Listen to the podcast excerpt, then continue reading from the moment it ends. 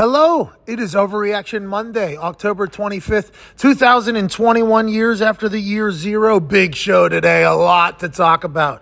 Dana White stops by, Darius Butler, A J Hawk. The boys are on fire. The N F L is in mid-season form. If you like the show by the end of it, please be a friend, tell a friend. If not, just act like it never happened. Let's go. The Cardinals still flawless. Mm. Hey, this team out there in the desert, fifth largest city in America, Phoenix, are a fucking wagon, dude. I saw Kyler Murray drop a ball into a bucket. I saw Kyler Murray drop a sixty-yard ball. It looked like a seed was being dropped into a cup in the kitchen in which you were trying to grow shit on the windowsill. Uh-huh. I saw Kyler Murray make plays that he has made in the past, but more consistently than ever this season. Kyler Murray is must-watch television every single time he's on. The defense led by J J Watt, Buda Baker, and the boys are flying around. Isaiah Simmons is also an absolute stud. Now, granted, the fighting Dave's, old Davis Mills, and old Coach Dave Coley. Yeah, of course. They were fighting a little bit early. They were giving up a little bit of a fight. Then they started showing what DeAndre was traded for, a bag of balls and all these picks. And then J J Watt made a big behind the line of scrimmage tackle on running back and started celebrating. And then the offense started rolling. And then all of a sudden the Cardinals just continue to be what they have been this entire season, which is awesome. They are fucking fun to watch. Yeah. So happy for the Cardinals fans. Good good luck to Zach Ertz as he found the end zone for the first time in his first game on National Tight Ends Day with Kyler Murray, who he said uh, they shared a lot of bonds with as they flew together to the last game sitting next to each other. Williams gets hurt. Zach Ertz comes in. The owner wants to win. Seems like the team's dialed in. Congrats to the Cardinals being number one yeah. in the N F C. Woo. Right. Another team that's number one in their conference, which is something we could have never, ever, ever expected. But here we are, Monday, October twenty-fifth, Overreaction Monday, after week seven of an N F L season being done, and the Cincinnati Bengals are currently sitting atop the A F C. This team just went into Baltimore and dog-walked them. Yep. What Joey Burrow, Ja'Marr Chase, Trey Hendrickson, and that entire crew over in Cincinnati with no indoor practice facility. Okay, there's, there's a... Uh, atmospheric river or something mm. that uh, that rained in Santa Clara last night that we got to watch. Uh, the Colts, by the way, all the way back. We'll Ooh. talk about that later, but there is rain coming down in the Midwest heavy. We're heavy. talking heavy. heavy. We're talking Mother Nature and uh, Father Time even's getting in on this one. Yeah. Drenching all of the Midwest. Will Cincinnati Bengals be able to practice as hard as everybody else in the A F C that's potentially in a much warmer climate or has an indoor practice facility like every other team in the N F L? Well, we shall see. Ja'Marr Chase, got to watch him in an interview in a kickoff show. I don't know if it was E S P N, Fox, N F L Network. Well, to be honest, yeah. I try to watch them all, but they all kind of, they're all kind of same thing. Yeah. Oh, yeah. He doesn't even know. This dude doesn't even know how good he is. He has no clue. He's just flying around. Hey, you and Joe Burrow have a great connection. Well, let's, we had that year. We met in spring. We caught. We had a good time. Yeah, we just been keeping in touch. He has no idea. This dude is unfucking believable. He's selfless as well. Obviously, the block against the Lions last week to uh, uh, make sure Mixon got in the end zone. Obviously, he has no idea how good he is. I don't think Joe Burrow has any care in the world how good they are. This team has all the fixings to go on a deep run except for the indoor practice facility thing, which I do believe mm. is a big deal. Yeah. Okay. I do believe that's a big deal, but I don't need to continue to harp on it because this team is awesome. They're atop the A F C North, and that big win over the Ravens yesterday is something that is uh, much like a statement, which is kind of what the Bengals Twitter said. I, do we have your attention now? Mm. Is what the Bengals tweeted, which is fantastic to think about. And it's not just the Bengals that are a wagon, and it's not just the Arizona Cardinals that are a wagon. The Green Bay Packers, after that week one loss to mm-hmm. the Saints, which was embarrassing. I think everybody knew it was embarrassing. It was a tough go for the Packers, especially after an offseason riddled with conversation and conspiracy about what the future of the Cheesehead Nation would be. Ever since then, I think Aaron has like seventeen touchdowns, one interception. Uh, they have won the last uh, six games. He mm-hmm. is on fire. He looks faster than he's ever been. He's making plays and throws that he has to have the utmost amount of confidence and control over a football, back shoulders, diving, falling down, touchdown throws. This dude who's on the power lift squat rack every single Tuesday is playing great football. And the Packers defense actually showed up. They seem to be the opportunistic defense of the past, which makes me worry. Are the Packers built for the long haul? Because we have seen over the last couple of years, and Ty, you might know this uh, for a longer time because I've only been a Packers fan for a little bit of time here. The defense, very opportunistic. Oh, yeah. Whitney Merciless, huge pickup. Good. Mm-hmm. He's going to oh, keep yeah. going. I think he forced a fumble yesterday. That's good news. But the opportunistic defenses, and I might be wrong in saying this, I'm sure there has been anomalies that aren't, you know, this is a very broad brush. It's like a, a, a basketball team that shoots threes. Yeah. Okay? And I got a chance to watch this uh, when old Beeline was coaching the West Virginia team, and Pitsnoggle was there, and Beeline was there, and I, I believe Gansey was there. Oh, yeah. Young Beeline was there. There was an incredible crew. And they shot threes, okay? They shot threes, they shot threes, they shot threes. How you doing? Keep it moving. Sweet sixteen, we're partying. Elite eight, we're partying. How you? We're keeping it moving. And then all of a sudden you get cold. Uh, and, and the rim, for whatever reason, just seems to be a little smaller. And in the biggest moment, in the biggest game that you need to go to the next one, for whatever reason, the universe said, nah, you're cold. If an opportunistic defense gets cold at the wrong time, you can lose. That's for the Packers fans to worry about another day, I guess. But after watching the Packers yesterday, with how damn good they are, Ty, as an owner of the team, you have to be incredibly thrilled. Oh, yeah, absolutely static. And I think that Rodgers alluded to it after the game. Like, they're still not quite there yet. I mean, they're still kind of finding the the little things in the offense that, you know, they're not hitting on right now, but they believe they will down the road. So, I mean, make no mistake about Washington stinks. They are not good. But like you said, I mean, the defense hadn't had a red zone stop all year. I think they had three yesterday. The the I mean, usually when they do this, the turnovers do come in bunches, and like sacks come in bunches. And then when they go cold, like it, it completely stops, but we'll see. They're really banged up right now. And I mean, at this point, you know, even if they don't look great, they're still winning by two touchdowns and, and win with relative ease. So I'm very excited with where they're at. Two years ago, they were winning games, but it was ugly. They yeah. were winning games very ugly, made it to the N F C Championship. Last year, they were winning games beautiful, a lot of swag, a lot of confidence, a lot of everything. The team seemed to be tighter. They lose in the N F C Championship. How do you put those two years aside and go on a deeper run? I guess they're trying to figure out right now. Uh, COVID nineteen.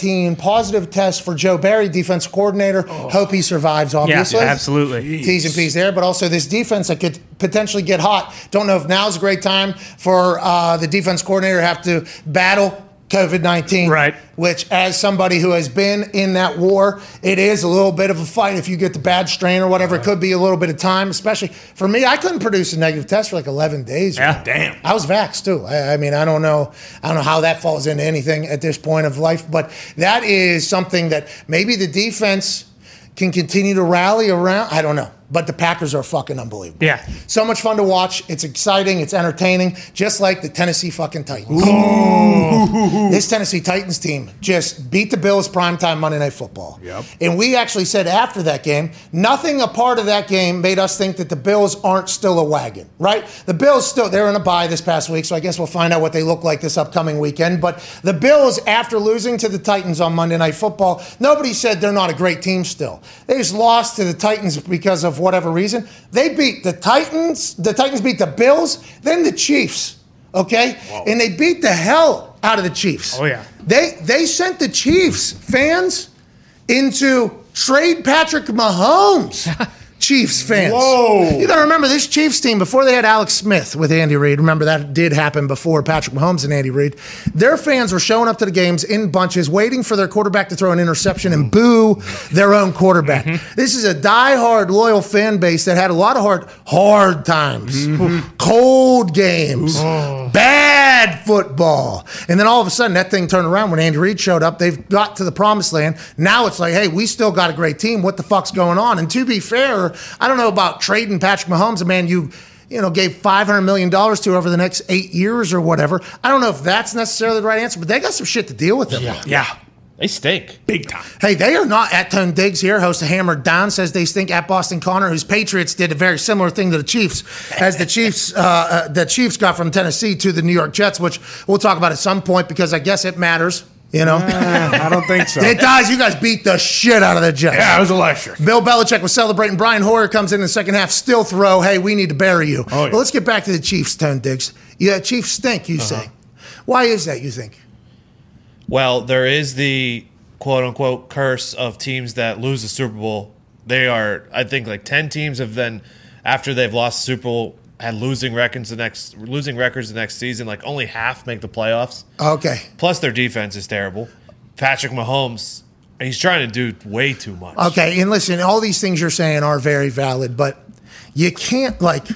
You can't just piss off football gods on purpose. Mm-hmm. You know, you can't say, hey, I'm going to disrespect the entire fucking game. You can't do that. And I, I know that we blamed a lot of people for the twenty-one situation where Jackson Mahomes did a lame dance oh, yeah. on his actual, you know, honorary. It, we blamed the Washington football team. How the hell did they get in there? There was other photos showing more people than just Jackson and Pat's wife sitting on there oh, and everything. Yeah. How they get? And by the way, the Washington football team has also been cursed by the. Yes, I mean, true. That's right. You know, they just fumbled on the half yard line yeah. after a, a Lambeau leap. Yeah, I mean, the football yeah. gods are also punishing them. I think the football gods potentially reining in on Patrick Mahomes. Now, whenever you talk about Patrick Mahomes trying to do too much and everything like that, it, the immediate thought is. Well, he has to be in a different frame of mind than he was in in the past whenever he was this guy who was carefree, mm-hmm. making plays, celebrating. He was almost the maestro of Chiefs Kingdom every single time. And I would not put it past the fact of the distraction of Jackson dancing on a man who's beloved by everybody in the football community, Sean Taylor. Then any other situations where Jackson's dumping water on people. Remember, basically, everybody loved Patrick Mahomes. Yes. Oh, yeah. Patrick Mahomes is babyface. Patrick Mahomes is winning Super Bowls, beating people's favorite teams, and they're still going, oh, that guy's awesome to watch. Yeah. This guy is aw- This guy's the future of the N F L. He liked ketchup. He was relatable. Mm-hmm. He was uh, uh, late. Re- he had to sit behind somebody before he came in. He was babyface, the most babyface probably in all of sports. And then now his brother dumping water on people, dancing on Sean Taylor. His wife is in the public eye. His mom is in the public eye. So maybe there's a little bit more scrutiny. I'm not saying that Patrick Mahomes is letting anything off the field maybe adjust him, but off the field, his life was much different, I think, just a few years ago oh, yeah. than it is now. Whenever you put five hundred million dollars on somebody's head and say, hey, this is what we value you at. You are our franchise for the next ten years. We need you to do that. He's young as shit. He is accomplished a lot. I don't know if he thought he became untouchable or anything, started believing his own hype. I don't believe that's the case. But when you have other shit also happening and other pressures and worries and conversations that have to take place, that can distract you from your main mission, which is like being the best football player of all time. So I wouldn't put it past. We, we joke about Jackson Mahomes and that shit happening yeah. and it being, but that is an added layer of something that Patrick has to deal with that he didn't have to deal with in the past that isn't necessarily fun, especially if you're somebody that's beloved by a lot of people and you have to deal with some bullshit happening. So I'm not saying that that is the reason why Patrick Mahomes is playing worse. He's missing throws yeah. that we never thought he would miss ever.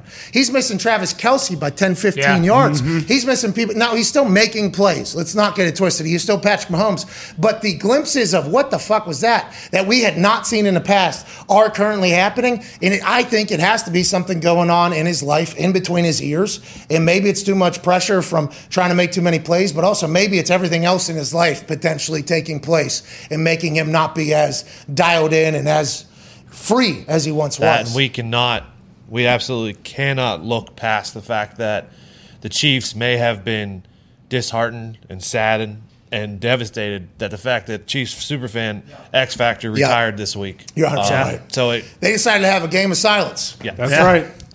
And no points. No, we'll, we'll do nothing this mm-hmm. game.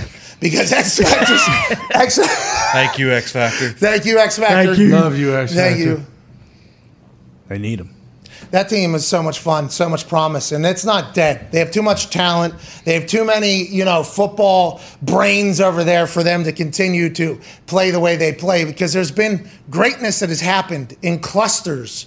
It just haven't, we haven't seen this type of shit happen with the Kansas City Chiefs, and the game ended, obviously, with not ended. There were still some, I guess, drives afterwards where we saw old buddy come in who is fantastic, but Patrick oh, yeah. Mahomes got kneed right in the head. Oh. His neck got smashed back as if he was one of those um, crash dummies on those cars. Uh-huh. You see those heads just kind of flat back. That's what he looked like. They had to help him off. And there's pictures and the video they're showing on the highlights at the end where the trainers are walking him. But there was a good, because the field is fifty-three and a third wide, right? So fifty-three and a third yards is how wide the field is. He was about on maybe the far hash. So he's still got about thirty yards to walk there, I think, you know, to get to his sideline. There was a good fifteen, twenty yards that I'm not seeing on a lot of highlight packages, where a lot of his teammates were like almost helping yeah. him up and shielding his face almost. But they're saying it was a coach's decision to keep him out of the rest of the game. Who knows what's going to happen moving forward? The Chiefs are still incredibly talented, but they do appear to be dead. dead. But on the flip side, Titans seem to be well oh, yeah. and mm-hmm. good. Uh, let's bring in the sidebar here for Overreaction Monday, shall we? So we can make sure that we stay on all the topics that we need to talk about. Because if I didn't put out a tweet yesterday about the Bengals or another team that was good, I was being told that I was being a disrespectful asshole. Whoa. And that's what I was told. After you saw what the Bengals just did, after everything you said, not even one tweet. Now that's au contraire, mon frere, because I actually put one up of Evan McPherson. Evan McPherson right. hit like a fifty-two-yard yep. field goal in Baltimore. It It was unbelievable. Oh, here we wow. go. Okay. Woo. Here we go. Here we go. Thanks, Sleek. It is. Hey, this thing moves, too. Like, it is. What? what? Yeah, it is a mover and a groover. I don't even know. Foxy doesn't oh. even know that it's up there. Whoa. I can't see it, so you might be out of frame a couple Boom. times. Boom. Oh. Huh? That thing's awesome. Who's a real show? Interactive. What's a real show? Hell yeah. This show has a... Do that thing yet? Get rid of it. Uh, Get rid of it. Make it. Oh, oh, oh. And then. Oh, oh, oh, oh. It's sliding. Are you kidding me? This, you see what we're doing right here? That's moving up the ladder and like yeah. professionalism. Yeah. That's what we're doing Looks right unbelievable. there. unbelievable. Uh, but it, it is, there's a lot that we need to talk about that we haven't talked about just yet. Uh, Tom Brady threw his six hundredth H U D. Mm-hmm. Okay, that's a number that maybe one other person will get to, and his name is probably Aaron Rodgers, but that's going to take a while. And will that be with Green Bay, all of them? Uh, Seems like it. It might be. Aaron Maybe. walked off the field, by the way, going... Aaron walked off. What the hell's going on? Well, everything all right back there? Foxy is literally reaching and standing over Zito's shoulder to see what's going on on the T V. In this way, he has yeah. six T Vs in front of him. Is everything? I have no eyes on the sidebar, so me and him have to work together. On oh, I put up a graphic, geez. and when the sidebar comes down, hey. we're dancing here. Hey, you guys are doing great. Here we go, boys. Here we go, boys. Here we go, boys. Here we go, boys. They really are dancing, by the way. Foxy was just doing a full lean, and Zito did a turn, and then they did a – they looked like all panic. But this six hundredth touchdown thrown by Tom Brady is legendary because that is a number that you have to play so long and play in so many games to get to. So to accomplish that, there's some stats and things that happen that is very much team-based. And this is definitely a team-based one. He can't throw them and catch them. Oh. We've heard that actually out of the Brady camp before. But this is one where you have to have a sustained amount of greatness to, at the hardest position in all of sports, to reach. Aaron might get there. Maybe. Okay. And there's a lot of great young quarterbacks. Patrick Mahomes. Mm-hmm. I think a lot of people would say, hey, he's going to catch Tom in rings, people were saying. Yeah. He's going to catch him in these things. To see what he's going through right now. Remember, Tom, over a twenty-year period, I think they had the home, they had a home playoff game like maybe thirteen of those years or yep. fourteen years. I mean, just an absolutely unbelievable run. So maybe Aaron will be able to get there. Maybe somebody else will be able to get there. But it is going to be difficult. Even though the rules are changing to be a pass-happy league, it is going to be incredibly difficult to get to six hundred. So he throws it to Mike Evans. And I love the fact that it seems like they did not even talk about this before the game. Like, hey, Tom might throw his six hundredth touchdown, which is a number that I think most of the old football people, if they would have heard, would have shit their pants immediately oh, yeah. that somebody was going to throw six hundred touchdowns. It wasn't even like that. It wasn't a conversation piece, because if it was, Mike Evans would have at least been on the lookout. Remember, when Aaron threw his four hundredth, I think, to Devontae, right. there was an entire situation where Devontae had the ball ready for him. It was an entire, it was an entire thing. So for this one, it seemed like Mike Evans had no idea, no clue. He actually dropped the ball. Mm-hmm. Then he went picked the ball back up, and I thought, I thought that, oh, he was picking it back up to give it to Tom. I didn't even know it was a six hundred touchdown at that point. No, no, no. Actually, it seemed as if the Buccaneers made a decision that after scoring touchdowns, they were going to give balls to the fans, much like Cam Newton did in the past with Carolina. Great way to build up a fan base. Great way to interact with the fans. Great way to look like, hey, we're all in this thing together. I enjoy it immensely, although those balls are very expensive and they mean a lot. Now, let's fast forward to six hundredth ball ending up in stands. Tom Brady probably going, what the fuck just happened? yeah. Mike Mike Evans going, I am so sorry.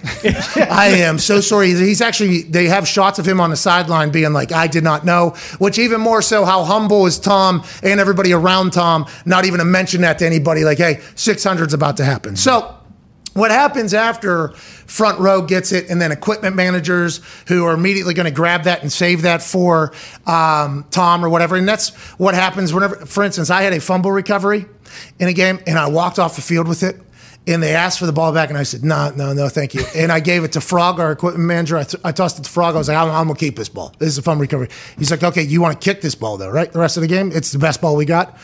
Yeah, yeah, yeah. He's like, I'll go give it back to the guy. You just don't go fuck yourself. Okay, yeah, yeah. But it's equipment managers that grab it, anything, whether it's uh, whatever the case. The equipment managers grab it, they put it away, then they give it to you afterwards. So the equipment manager's probably, oh, shit, here, I got to go find this ball. So they go over and have this negotiation with old buddy over there.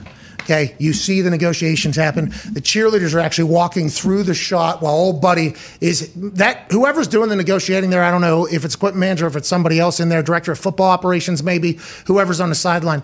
In his mind, that is one of the biggest negotiations he's ever been a part of. Oh, yeah. By far. Now, Tony Romo is describing it in an incredibly interesting fashion mm. that I don't think anybody...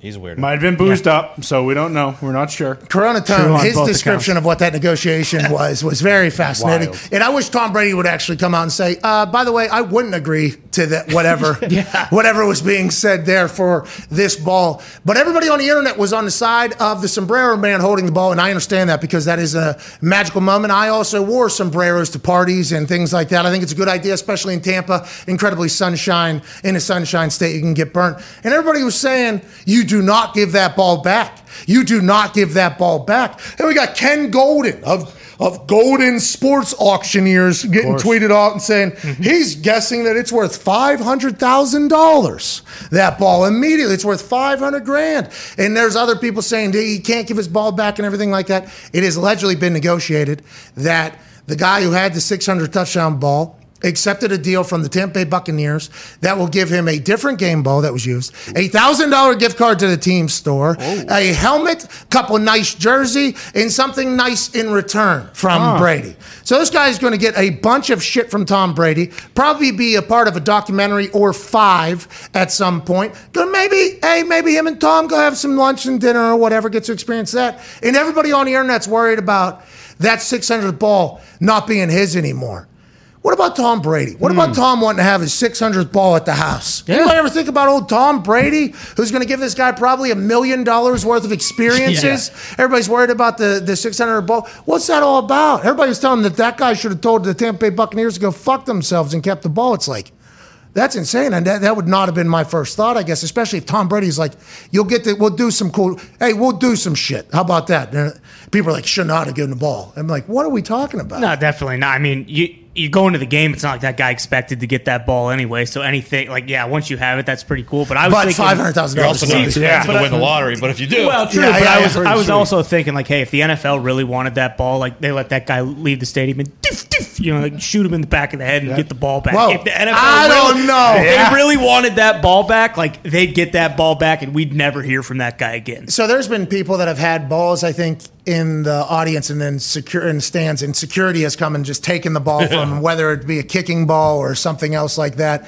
And that's why I found it so fascinating that everybody was like, yeah, you give that ball back. You better not give that ball back. It was like, I think they're going to get that ball if they want to. The fact that right. he's just becoming a friend now almost, or getting all this other shit from Tom, I think that is quite a benefit. I thought he handled it very well. I thought the guy was like, oh, you got to give me something for this in return. Like, I... Great, True. great, great idea there. Mm-hmm. Let's go ahead and make something out of this. Let's make this a business venture. But everybody that was saying you can't give that ball back, I'm like, what the? F-? I guess five hundred thousand dollars, five hundred thousand dollars. But is Ken Golden paying that? is, is Tom Brady who's paying? I'm that? very torn because, like, if you're a, a fan of the team and a fan of Brady, you give the ball back because you know that's your responsibility as a fan. But also, if you're a fan of yourself, you, I'm very, I was very torn on it. I don't know what I would. I'd I would give it back probably. Uh, you you would not have given it back? No, I think I would have. Well, they were going to get it from you anyways. Right. Yeah, that's I, what that's that was just to your point. Like everybody in the, in on the internet was basically like, "No, you keep that ball or whatever." It was like, I think he got out of with a lot of shit out of that. Oh, like for sure. Like, I, I think a thousand dollars is a team story. That's going to get you two jerseys. Uh-huh. Yeah, right. That'll get you two jerseys. New ones. If that thing's stitched on, and maybe you get Tom to sign those and maybe put a message on it if we're looking to sell stuff and make money off of it or whatever. But I think they would have got that ball from him if he wanted. So him even getting anything was a great move, but we live in a world where maybe he was able to put that thing up for sale. How about the N F T of him negotiating? Exactly. Oh. There you go. And that was something as well. We, we live in a world where he could profit off of this, definitely. Well, and also if he is a Brady fan, like you said, like the million dollars worth of experiences, like why it's like, hey, you're getting to meet, you know, your favorite player and probably, yeah, like going out to lunch with. And if you're a prick about that and like, nah, I'm keeping this fucking ball, like that that's never happening, you know? So it's like, it, it almost seems like it'd be a no brainer to, to kind of try. Imagine to- though, if that guy gets that ball, goes out in the parking lot, takes a picture of it, puts it up on old Ken Golden's auction thing, mm-hmm. and his, somebody says, yep, I'll take it, five hundred grand. And by the time he gets to his car on the way out of there, he has a check for five hundred thousand dollars. That would be pretty that sweet. That would be fucking awesome. Yeah. Or you for, force Brady and David Baker to go into an auction on their own, and then they're just bidding for it. Because I honestly thought David Baker was going to come down in the stands, pick that guy up, and just carry him out with the ball. Well, David Baker up. did retire. You know what I mean? Uh-huh. David yeah. Baker did retire, but... The Hall of Fame, because they got all of Justin Tucker's, they got in Justin Tucker's entire uniform, his cleats, the ball, and everything for that sixty-six yarder. I, I, I always thought that the player had to okay it. You know, like the player, yeah, you can have it, you can have it. Like Tom, I think he took the six hundred ball home. Yeah. So if that was to end up in the Hall of Fame, which you would expect and assume it would end up there, I think Tom would have to give that to the Hall of Fame. Or does the Hall of Fame in the N F L have the ability to take whatever? I, I don't know. I honestly do not know the answer. I think it's loaned sometimes. Like I think the like Tucker a museum. Stuff, like, like I a, think Tucker yeah. might get that stuff back. Yeah, I would hope that at some point Tucker would be able to put that in his own. Because that would. Be, well, I have got, some balls from some games that I like.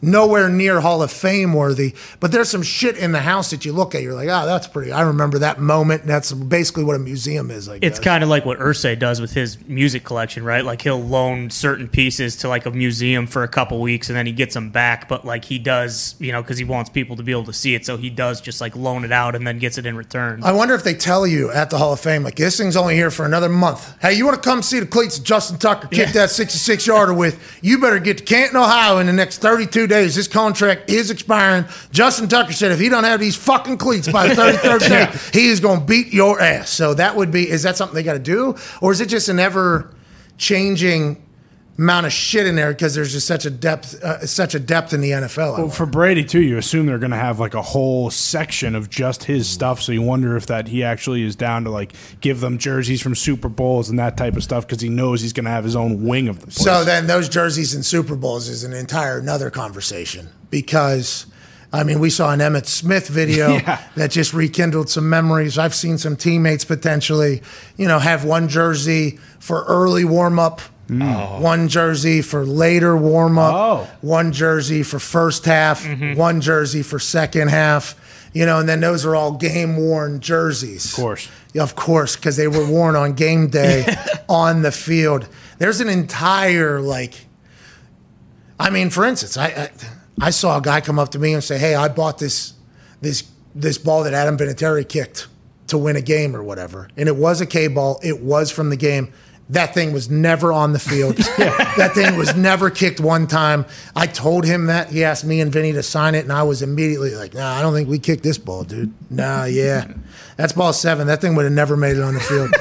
Sorry. But it was, this was A K ball mm-hmm. that was on the field when Vinny did kick it through, though. So we'll say, hey, Vinny did kick yeah. a ball through on the day that this ball was on a field as well. That's just all those things, the way things are termed, the way things are. That that memorabilia game is fucking insane. And I guess the Hall of Fame has to be in on it too. What's going on, Zeke? So Brady at postgame said that he doesn't keep any of his stuff. Is that a weird move? Well, he got that one stolen, right? In, yeah. Oh, that game jersey. Yeah. He had a yeah, jersey stolen. And, and I would assume every one of Tom Brady's stuff the N F L keeps. Yeah. For sure. Because there's the um, – the equipment room came up to me a couple times and they're like, is there any way you can sign this? This was your blah, blah, blah when Vinny did this, or you did this and this, and this is a moment that's going up in there where you sign like either a jersey or I was wearing a glove or something like that. And I was like, yeah, absolutely. And they just, I think they immediately send it up there. So I wonder if it's always David Baker, whoever's going in for David Baker, and all the teams like, we need this, we need that. And they just negotiate a deal. And do the players see any of it? I wonder. Probably not. If you're Brady, why would you keep it? There, he has no. If you're an alien, you have no reason to keep earthly possessions. Oh, you're saying because it's going to end up not mattering anyways. Correct. Yeah, because he's going right back to his planet. Correct. Mm-hmm. And uh, that six hundred ball will probably disintegrate in the atmosphere. Exactly. Yeah, mm-hmm. definitely. Plus, he only cares about the next ring. He doesn't How, care about the six hundred ball. He said he would have gave up two rings for that undefeated. Mm. You would give. Yeah, I'd give up two of the rings probably. Yeah, fucking take it, Rick, over there at Pawn Stars. Take these. Yeah, give me the undefeated season back. Mm-hmm. Deal. How you doing? Keep it moving. It's uh, it's a fascinating thing that we get to see, like, the greatest of all time evolve, you know, on the field, off the field, as a human. I think my favorite move that Tom Brady has made, he wears his hat backwards now. Oh, oh yeah. yeah. Cool guy. Hey, cool dude. Cool guy. Yeah. This is midlife crisis, right? Uh-huh. This is when it starts happening? Yeah. This is awesome. I am so happy about this. I saw – so Adam Vinatieri has always been swagged up. Mm-hmm. Okay, he's a Paisan. I mean, so mm-hmm. you're going to do what you're going to do. There came a time, though, towards the end of his career where he started wearing the cleanest, the cleanest suits I've ever seen in my entire life. The most fresh watches, bracelets, shoot Gucci, shoot Gucci flip-flops. Damn. He started like evolving completely, and I'm like, Vinny, you are fucking killing it right now. He's like, yeah, I gotta stay young, you know, whatever. He like, I think that was like his thing, you know. And I think Tom Brady wearing the backwards hat is is an ev- evolution here of Florida Tom. This is yeah. Florida Tom now. Yeah, Florida Tom's got the backwards hat. Florida Tom's throwing touchdowns to everybody. Mm-hmm. Florida Tom's winning Super Bowls. This is Florida Tom, and I couldn't be happier. Well, and it's a thousand percent a midlife crisis because he said last week, I think, like, I could play till fifty or fifty-five, but I'm going to miss too much family time. So you know he doesn't want to hang him up, but he's eventually going to have to because he's going to wake up and his son's going to be forty, like Bruce Arians said when he retired. That's one of my favorite moments of all time. My wife told me that her son Jake had turned forty, and I said, forty? Where do years go? That's four decades of yeah. somebody's life. Long, long time. Yeah. Long, long time. time. Long time. Zita's got his backwards hat. Maybe that'll help you out, Zita. Oh, maybe yeah. this. Hey, maybe this will yeah. make the Bears better at football. Damn. I almost gave up there meat. News out of the Bears. And we're in socks for a year. Yeah, breaking news out of the Bears, although you guys definitely stink. You have no idea what the future looks like. Justin Fields might be a guy, though. Your head coach, Matt Nagy, is now officially tested positive no. for COVID. Oh. Via Brad Biggs, two G's, Big two Big. G's, B B G Gs. Brad Biggs says Matt Nagy announces he has tested positive for COVID nineteen. First things first, we hope Matt Nagy survives. Yes, absolutely. Second conversation, there was fire Matt Nagy chants happening in the stands, I guess, of yesterday's game down in Tampa. Oh, yeah. And uh, that is probably not the only place where that is being chanted around Chicago. You guys gave up a bunch of first-round picks in the future. You have your rookie quarterback who's going on his second play caller already in seven weeks. Mm. Your coach probably going to get run out of town. New G M. The whole place is going to have to be, I guess, built around Justin Fields. Is Justin Fields a guy long-term? We all hope he will be.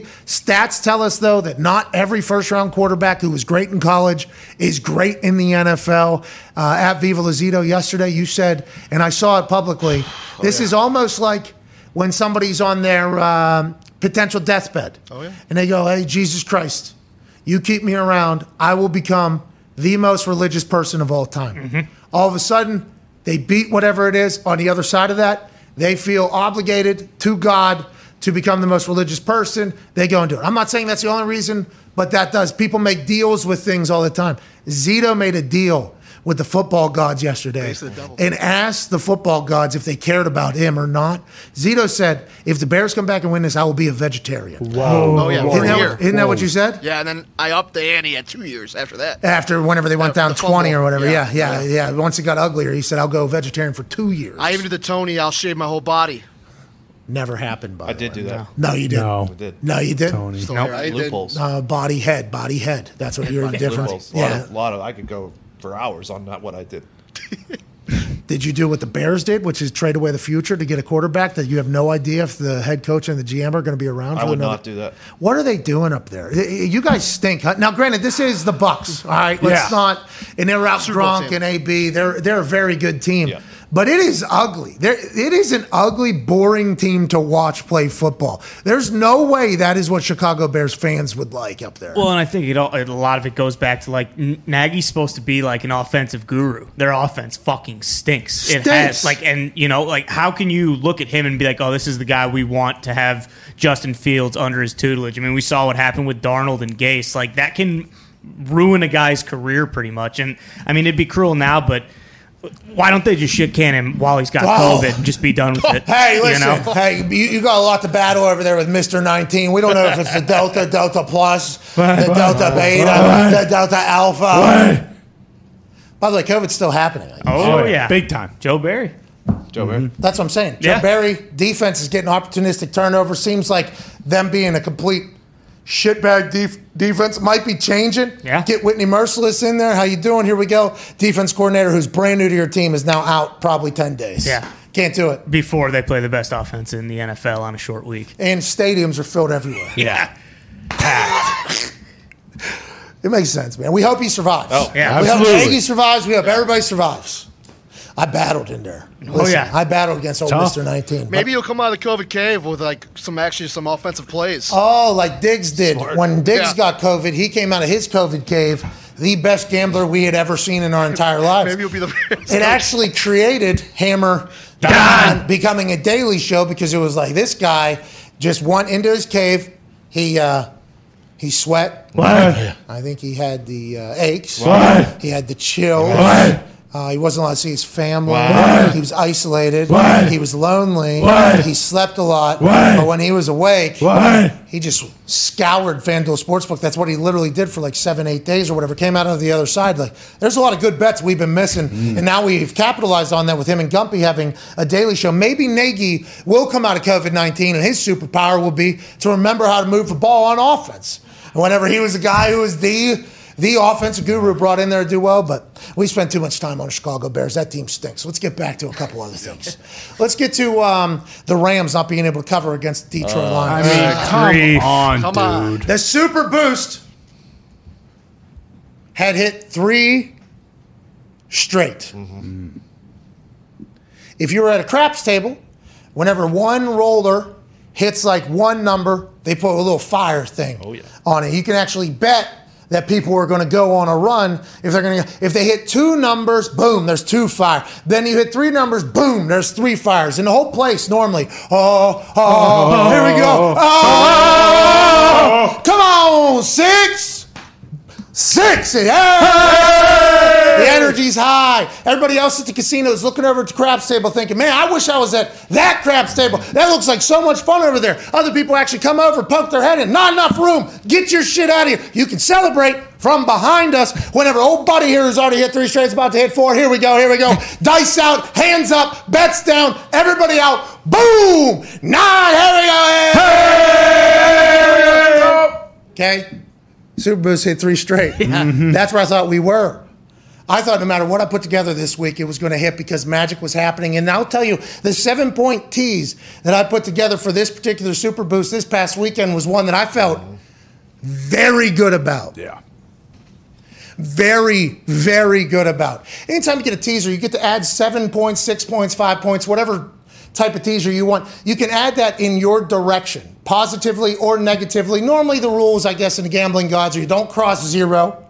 Okay, so mm. don't be going from like uh, being favored to being like, don't don't do it. Just don't cross the zero there. So we did all that and everything hit. Four out of five hit last night. Hey, thank you, Bengals. Hey, I appreciate it. Thank you, Bengals. Thank you, thank you, Colts. Hey. Thank, thank you, Colts. Thank you, Packers. Thank, thank you, Packers. Thank you, everybody, except for the fucking Rams mm. who couldn't cover against the tricky. Tricky Lions. Oh. M C D C, I'll tell you what, man. we're going to leave it all out there. Yeah, they, all out. They know what he said. Uh-huh. Listen, man, we need to fucking do something. We're going to hit them when they're not expecting, man. Okay, so Sun Tzu, Art of War right there, hit them when yeah. they're not expecting it. But he went in there with the same mentality that Jeff Fisher had. Jeff Fisher was the uh, coach of the Tennessee Titans, had to play against Peyton Manning two times a year, okay? Oof. He knew it was a difficult test. There was one particular game, and I think it was with uh, Craig Hendricks and Rob... Um, Bronis? My, Rob Bronis, rest in peace, by the way, my dude. That onside kick, every single kick. Whoa. Every single kick was an onside kick. And Jeff Fisher was asked afterwards, he was like, yeah, I mean, Peyton's going to drive downfield anyways. We, need, they, we at least need to try to get the ball back or whatever. Every single kick, I think they ran a couple fakes with Craig. They just... They said, hey, you're a better team than us. You are going to beat the hell out of us. We need to do everything we could possibly do to make this a game and maybe make us win this game. So I like the fact that M C D C had enough self-awareness going in against the Rams, in which the Rams had Matthew Stafford and Sean McVay, who got hung up on by the quarterback that is now your quarterback. I like the fact that M C D C looked in the mirror and said, we're going to fucking need everything. Yeah, yeah. All right? So listen up, Fip. Fit used to be of the Eagles, by the way. Eagles special teams coordinator. Good dude, cool dude. M C D C tells Fip, like, what, probably Monday? Everything you have. Mm-hmm. What are we running? Everything you have. We're going to run a stop route. All right. We're going to run a little P P sweep towards the outside. It's going to be wide open after we've already had a surprise onside kick, one fake before that, then that. Fip, M C D C, and the Detroit Lions coaching staff as a whole out-coached the Rams special teams coordinator and the Rams coaches as by far. You can't give up two fake punts uh. in very obvious situations once we get to the third one. Like, hey, there is something coming. Yeah. They were down a lot, and they have, I think they had seven in the box or six in the box. They were acting as if it was kosher, as, as if it was a regular game, the Rams were. And that was just a wide-open fake. I mean, that was easy. They out-coached the hell out of them. And you, I would like to see what the stats are when you successfully execute two fake punts in a game, and a surprise onside kick in the game, how often you win. I would assume it has to be up there near ninety-five, ninety-nine percent. Absolutely. Yeah, they might be the only team that's ever lost doing it. But instead, they lost by nine, couldn't lose by ten. The Rams, in the end, have so much talent. They're such a good team. Matthew Stafford proving once again what we've been saying since the very beginning. Yep. When this dude gets on a national television more times than just on fucking Thanksgiving, everybody's going to say he's an absolute stud. But McVay, I know that special teams coordinator's name, I don't want to air him out like that because he's a good guy. He was always nice to me. He lied to me right before the draft, but he's a good guy. He's a good dude, hardworking guy, committed to the game, football guy. They got out-coached bad mm-hmm. by old Fip and M C D C. But if you were watching as a Lions fan, what were, was it a little bit of torn because you're like, wow, that guy on the other team is definitely much better than the guy that we currently have. But at least our team's showing fight. I was so fired up. We're the second youngest team in the league. And I can't imagine what Dan Campbell will do once he gets his guys in there. And last oh, week I yeah. said, yeah, yeah, yeah, yeah, sure, yeah, sure. Yeah. Last week I said, we're well, the worst it's like a league. College coach. You just recruit yeah, in exactly. your guys. That's right. Hey, he's gonna get his guys. Hey, Matt Patricia these... was going to get his guys yeah. in there. Yeah. We got all Never these draft did. picks. That's why we traded Stafford. And but, Penne is a pretty good player, right? They're not yeah. bad drafters. He got into it with uh, Aaron Donald. You see that? I saw that little fire. Cool. Yeah, nice. M C D C loves that. I said last week, though. Got Aaron Donald jacked up. Aaron Donald actually forced a pick in the red zone. uh-huh. Jalen Ramsey. Yeah. I think that was Jared Goff's first throw downfield, too. He loves his checkdowns. Then he decides, fuck it, game on the line. Downfield. Picked off. Jared Goff also threw the ball to an offensive lineman yesterday. Yeah, he did. Mm-hmm. Which, incredible. Uh, got a penalty for that. Yeah, rollout. Well, and the offensive lineman, at least, natural reaction. Something's being thrown at me. I'm like, oh, shit. Yeah. yeah. That was quite a moment there. Uh, but the Rams still very good. They fucked our super boost, which yep. was supposed yeah. to go four in a row, yeah. uh, which is a little bit rude, to be honest, and I apologize. And super boost costs FanDuel much more than the risk-free same-game parlay, by the way. The oh, risk-free same-game parlay, people get their money back, and it's it's still a parlay that has long odds. The super boost is we are getting much better odds mm-hmm. than everywhere else. In that one, plus five hundred. Felt Big. good, too. Even when the Lions lose, they still can't lose right. Well, that's the issue. Worst case scenario.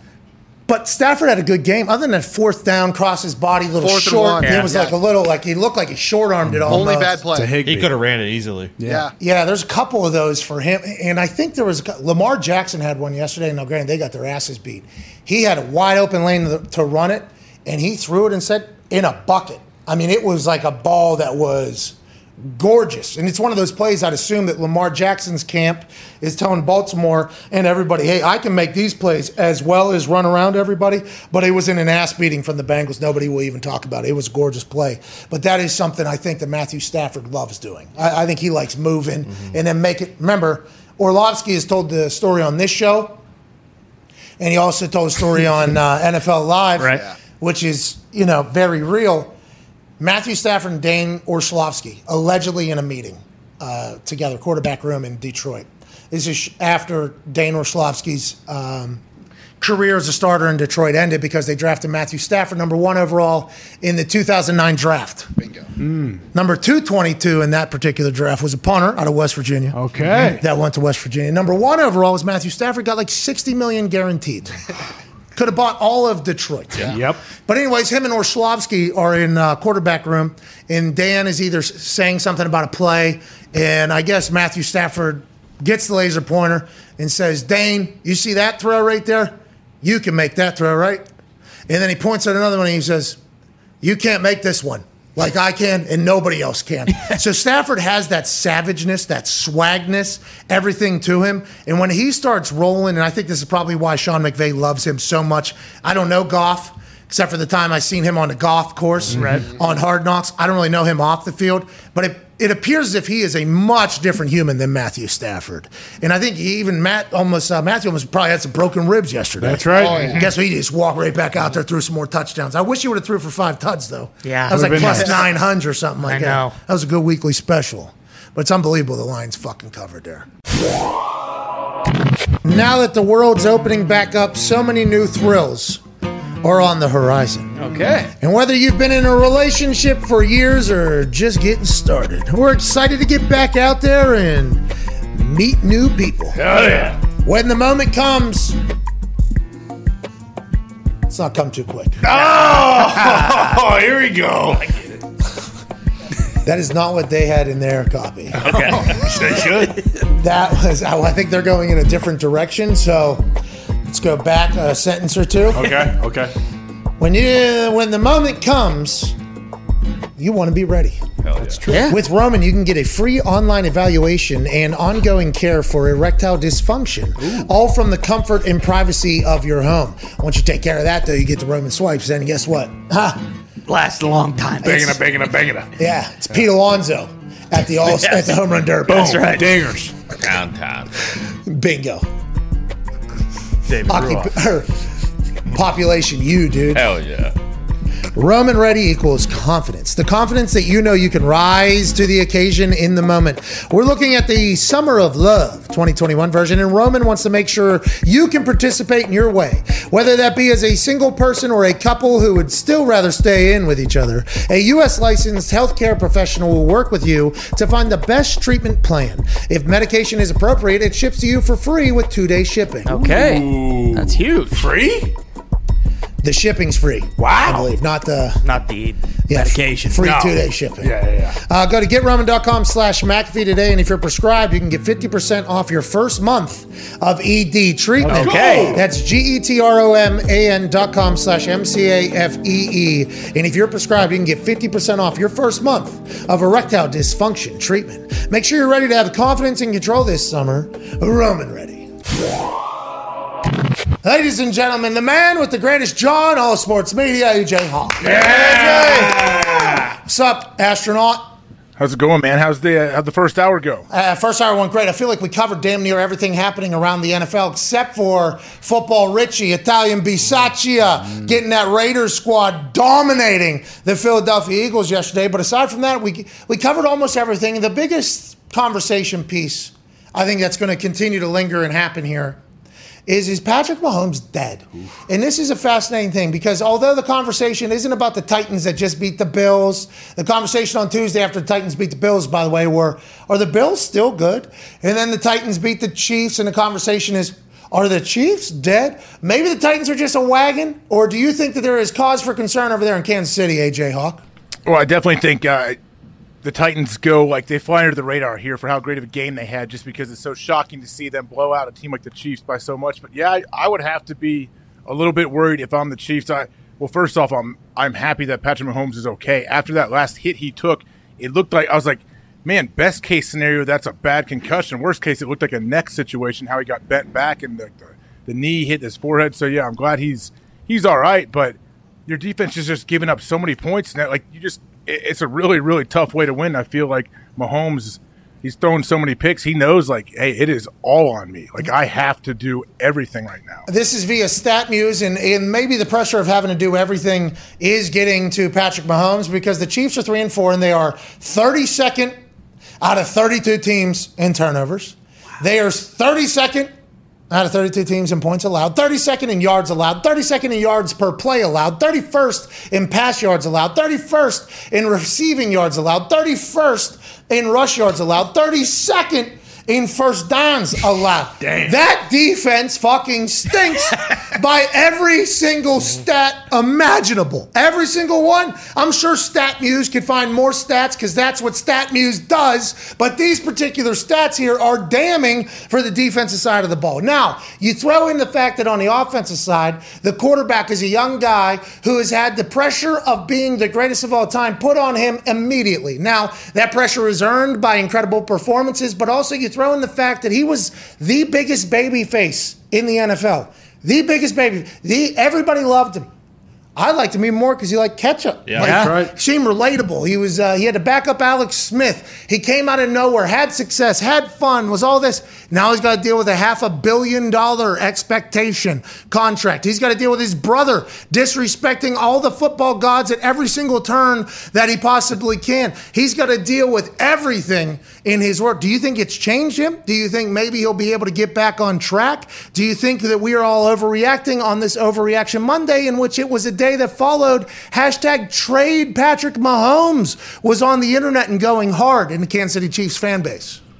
Well, first off, I absolutely do not think uh, Patrick Mahomes is broken. Good. That's not a thing. That's right. not that's not a possibility. I think they know what it looks like. They know what it feels like to play well. So they're going to eventually get back to that. I just don't know when. I thought it was going to be much sooner than it has. So they need to do something to change the momentum there in Kansas City. I don't know what it is. I really don't. Obviously, let's start defensively. And you put all those stats up. The number one thing I care about, they're last when it comes to points allowed. Like, that's all that matters to me. Like, that's the biggest thing. It's so difficult. And then when you add in all of this, you're like, okay, teams aren't just kind of like getting flukes over the top on us and we're good against the run. Like, no, we're not good against anything defensively. And that's it puts your offense in a brutal spot. You can't run the ball. You can't do anything. You're, you're playing from behind. You're saying some of the stats are complete garbage and shouldn't be looked at because the design of the defense might be to give up some yards, but then whenever it comes time to score some points, we're going to tighten it down a little bit. Yeah, and they should – offenses should get yards. And how the rules are set up, how offenses are now, yeah, they're going to get yards, but how do you hold up in the red zone? Do you win the turnover battle? Things like that are what I care about. So the points allowed is obviously an issue. And and I would assume field position's also tough with the amount of turnovers. I think there's been eight or nine by Patrick Mahomes mm-hmm. already this year. So the field position's not great when you're putting turnovers. You know, all anybody says, put the fire out. It seems like the Col- our Chiefs defense has never put the fire out this season. Do you think – so when you say, like, he was the ultimate babyface and all of this, if people are changing their opinion on – Patrick Mahomes, is it because of him or is it because of his family? Well, it's all the shit. Yeah. five hundred million dollars, you're immediately, you know, that's off. Yeah. Uh, that expectation's already no there. No matter what, no matter how you play, there's going to be a group of people. You, what do you mean you should play that way? It gets half a billion dollars. Like, that's going to always be there. Then you got Jackson, you got his wife and his mom all having, even though they have a five hundred million dollars contract, it seems like all having a budgeting social media life and career and everything like that, which isn't always necessarily loved by everything. And I'm not saying Patrick Mahomes has to Uh, tell them not to do that. They shouldn't do that. Do whatever. But Patrick Mahomes has to answer for some of that shit. You know what I mean? So that's just an added layer of, I don't want to say guilt, but maybe a negative feeling whenever something like Sean Taylor, who is widely respected by everybody in the football thing, happens. And it's Patrick Mahomes' brother, who Patrick probably feels like he has to go to bat for a lot with the water dumping and all these shit that potentially happens. Just all those things, I think, could be chipping away at a potential feeling that was had once by Patrick Mahomes as this guy that was beloved and balling and dominating, changing the game and being talked about. There's just more shit that comes with it as you grow older. Excited to watch Patrick kind of evolve into the player that has to deal with all this. Well, and in that Washington game, too, you know, in the second half of that was when people were kind of saying, like, oh, is he, yeah, is he Me. back? Like, yeah. he looks he looks good again. And then after the game, the only thing people are talking about are, is his brother dancing on Sean Taylor's number, you know, like, you, it, I mean, whether it's subconscious or whatever, like, there's no way that's not affecting you at least a little bit. Yeah, you'd have to be an absolute stone cold narcissist, I guess, if you just didn't let anything affect how you perform. Now, granted, some people find solace in their atm- in their arena where they can kind of get rid of everything. I have no idea, but I, I would assume it's all adding into there. He missed Kelsey on like a Ooh, like yeah. fifteen yards. Yeah, it it was not. And then there's moments where he makes incredible throws and incredible plays. So it's like it's still in there. But people some, forget that he's human. People forget that these quarterbacks are humans. That we we feel like yeah, of course Tom Brady's not a human. What he's able to do at this alien. age, how awesome he is. He's not. We say he's an alien on here, right? Don't you think he's at least a hybrid? Probably. Yeah, yeah. yeah. Mm-hmm. Well, I haven't even got into the hybrid conversation yet. I'm not ready okay. to go there. But. Mahomes, maybe. Who knows what Mahomes is? But he's a human. Too, and I don't know where he's at, like mentally with all that, but you would think he's not in a great spot. Like, hey, man, whatever I do, this is just so it's so difficult right now for me to make a just like routine plays. Probably feel like they're much more difficult than they were in the past. So, what do you have to do to kind of get out of that rut? I'm not sure. I have no idea either. And this is not us saying that we are out on Patrick Mahomes. We're just trying to talk about, you know, what could potentially be actually going on with Patrick Mahomes, and he'll never say this. This is something he can never say. It's family. It's uh, he's getting paid a half a billion dollars. He can't say. But we can speculate because, to A J's point there, this isn't just a Madden rating. This isn't like these are humans who potentially have to go through stuff, and their moods potentially affect their drive, potentially affect their decision-making, and how sometimes what's going on Monday through Saturday can affect the Sunday situation is a real thing. Not we have no idea. I've never talked to Patrick Mahomes in real life. I have invited him on the show. I'm not sure. Maybe he'll come on someday, hopefully. But we don't know, and we're just looking from afar. All that shit that is a distraction off the field could potentially add up. Well, and it's the expectations, too. Like, we were talking about them winning every single game this year, and the only spot that was a massive question mark was the offensive line, and they fixed that. So all signs are pointing to them, you know, winning basically every game pretty easily, and now, obviously, they're three and four. Let's move to a team that is, great point, let's move to a team that is winning pretty easily. Hey, hey. Opportunistic defense. I said this earlier. Opportunistic defenses like turnover uh, defenses, like the Packers have been over the last couple of years, where in big moments or in red zone, they'll steal, uh, defeat literally via an interception, which is what happened kind of yesterday. I mean, a couple opportunistic turnovers, a couple big plays. It's almost like when a basketball team shoots threes. They're, they're a three-point shooting team. If you ever get cold or you don't get a turnover, produce a turnover, will you still be able to win that massive game? I think with the way Aaron's playing on the offensive side of the ball, and if this defense can continue to grow as opposed to just being an opportunistic turnover defense, but a full defense and a, you know, everything kind of get pressure on the quarterback and can knock some shit down, this team could go on a run, A J. Here we go. What about all the conversation this offseason? They're going to be dead. They look fucking good out there, A J.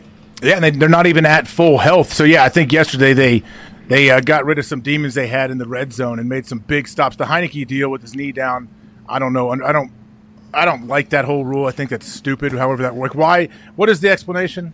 Well, so it used to be, remember, when they created the slide rule, you were giving yourself up quarterbacks where you guys weren't allowed to hit. Basically, inside like inside like the three-yard line, all of that. Should, there shouldn't be targeting. There shouldn't be anything inside the three. Okay, so what you're saying is goal line. Not hey, targeting, but head-to-head. Hey, target. Goal line, this is football. Fucking football, guys. Uh, yeah. Hey, this is goal Blood line ball. Football. There's no, like, there shouldn't be, there probably shouldn't be defenseless guys. You can't be a, a quarterback. Like, he's live no matter what back there. Okay, I understand that is how A J Hawk, the all-time leading tackler for the Green Bay Packers, a man who had once, because he refused to wear his mouthpiece, actually had one of his teeth on contact with somebody just decimate in yeah. his mouth. Yep. Pure powder and dust came out of his mouth. What was that? Oh, that was my canine. That was, that was my canine tooth. Zero concussions documented for this animal that we are speaking of. But I think a lot of people have that point, like, down there, it's hard to remember if you're a quarterback because the original. Do you think a quarterback wants protection down there? He doesn't want those rules down there. There's some quarterbacks that do look to the refs for uh, potential protection or flags.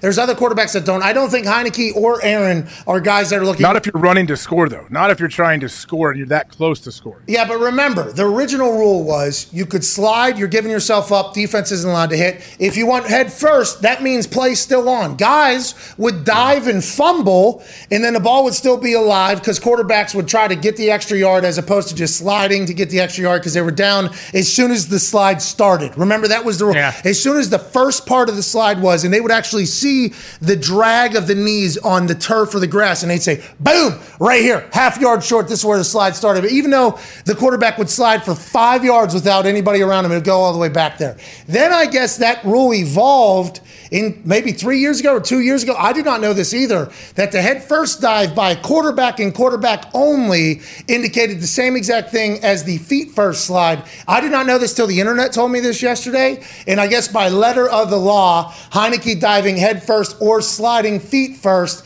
wherever it starts, wherever the ball is, is exactly where it's supposed to go. Even though Heineke hates that rule, Aaron probably hates that rule. Carson Wentz fucking is furious oh, yeah. with this rule. There's a A lot of guys that probably hate this rule. I guess this is the rule, and I didn't know it until just yesterday either, A J. Okay, so let's say you're a defender out there and you're trying to stop the quarterback from running in. Are you going to get a flag if you fly headfirst into him? Like, say you do, I don't know. I just think it's tough when you're inside the five, probably. What you're saying is if twenty-six or twenty-five, whoever that is right there, dives right into Heineke's spine right there, right? Yeah. To try, like a goal line play would happen, how we keep him out. Is that a penalty then because he's giving himself up just like a feet first one? And then is it a first down? Uh, you got to take a, you got to take the guessing out when it, when you're in a certain compressed area. I feel like you just I just don't like the rules. So you would take out all the rules, quarterback protection rules down here, or no. just these particular no, rules? Not in the pocket. In the pocket, the rules are the same. But anybody who's running the ball, whether it's a quarterback or anybody else, the rules are the same when you're inside like the three. I would like to follow up also that we are all incredibly bummed for Taylor Heineke here. His dad, I guess, massive Packer fan. He said on this show he grew up watching the Packers. The reason why he wears number four is because of Brett Favre. Him obviously having a touchdown here, finding a Washington football team fan, doing the Lambeau leap was a huge moment. And then all of a sudden you are down, motherfucker. You gave yourself up, actually. You didn't want to score is what the rule book says here. And you're going to fumble in the next play, and you're going to be oh. your momentum, and it's not going to be a touchdown, so the Lambeau leap is going to be completely lost. So we do feel bad that that happened, but incredible stop by that Packers D. Incredible stop on that. How do you feel about that rule then? You have to hate it. Which rule? Ball came out of his hand. They picked it back up. Seemed like he got back over. Well, now, I don't know when the whistles blew and when was forward momentum stopped and everything like that, but that seemed like an interesting set of uh, circumstances. I feel well. like as it's still, even though you're on top of bodies and everything, another issue when you're inside, like they're take those rules, like I don't know, when you're inside the two and three, like I don't know. This rule was, Heineke got screwed all over the place. Really, I, obviously he could have played it better, but still. Yeah, and what everybody who would be against what you're just saying would say is, well, he should have known the rules. He should have known rules. It's like, okay. They change every two days. How does anybody know that? exactly. exactly. How how is he? But your quarterback in the N F L. Hey, guys, we, we couldn't game plan this week. We had to take two hours out of our normal game plan because we have to go over all the new rules or all the new things of, of emphasis that they're going to look for this week. Oh, no, that an awesome moment is when they started, you see a bunch of returners to make A J Hawk's point even clearer.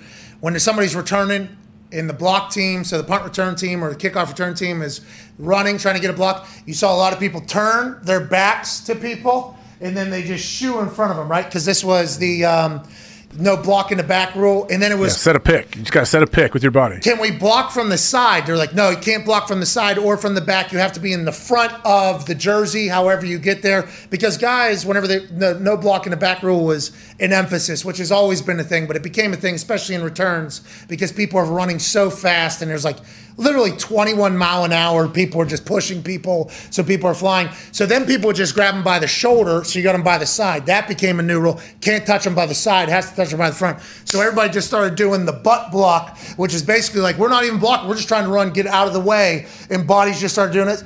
Then they changed that rule. Well, your butt can't touch the side now. Jeez. And you had to do a full – I mean, it was like uh, – to your point, A J, that happens all season.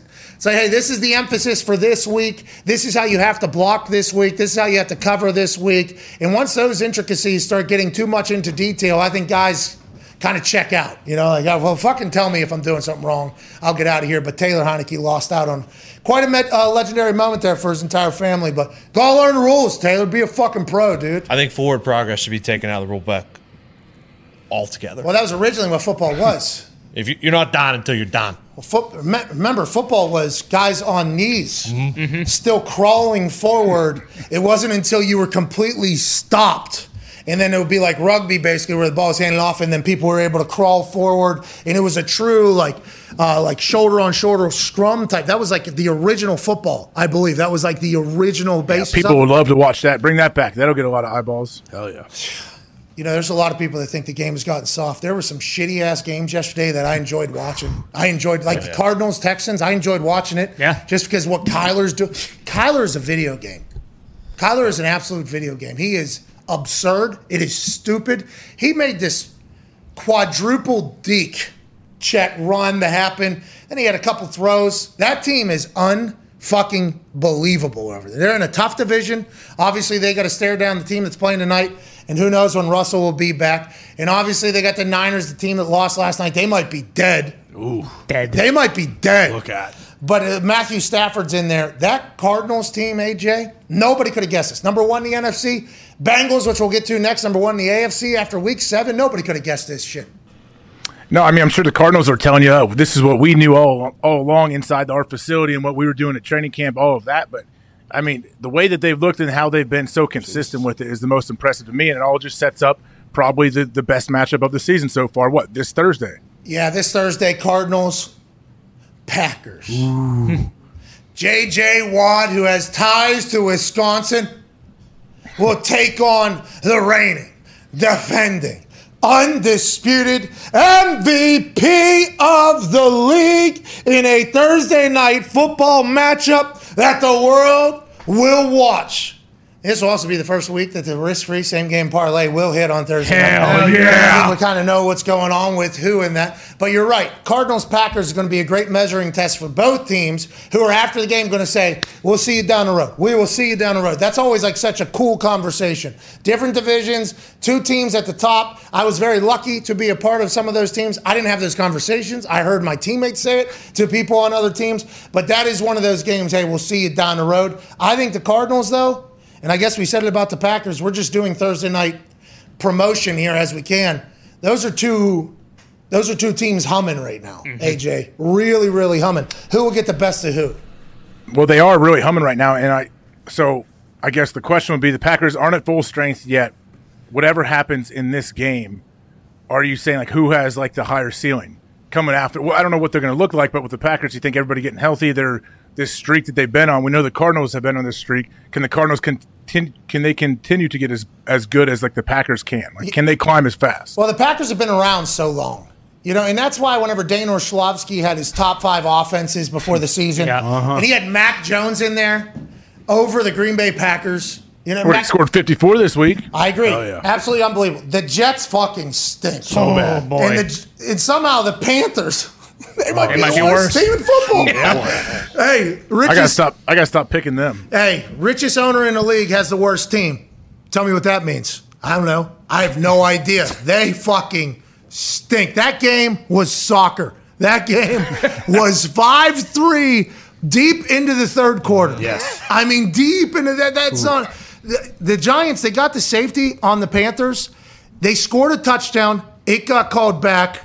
They fumble on the half-yard line, no touchdown. How you doing? Keep it moving. And then on oh, next play, Giants get a safety on the Carolina Panthers for a fuck-up. I mean, it was a comedy of errors. Danny Dimes makes an incredible catch. Oh, oh yeah. boy. Unreal. Okay, Joe Judge gets a huge statement-like win, and the Carolina Panthers fans have to think to themselves, we suck again. We suck again. We can bring in quarterbacks. We can get rid of quarterbacks. We can have the richest owner in the league who's going to build an entire city basically around our facility. The Carolina Panthers are going to be a squad. We got Matt Rule. Everything's trending in the right direction, and Christian McCaffrey pops his hamstring. He's out again, and that whole team stinks. Sam Darnold looks like Jet Sam Darnold. They picked up his fifth-year option. Nobody understands why or how. Who's going to be their next quarterback? I guess they're back in on the Deshaun Watson um, running, but Deshaun, is he going to be able to play football? I, I don't, nobody knows with all the very serious allegations happening off the field. Nobody's been able to give us or anybody an answer on whether or not that's going to be handled, if he's going to be innocent, they think, or guilty. It, it just – the Panthers stink, and I did not expect that at all out of that Panthers squad. It seems like it's been a pretty quick turnaround from good to bad for them, but did I miss something to where there had been talking that this is a huge, like, milestone win for the Giants?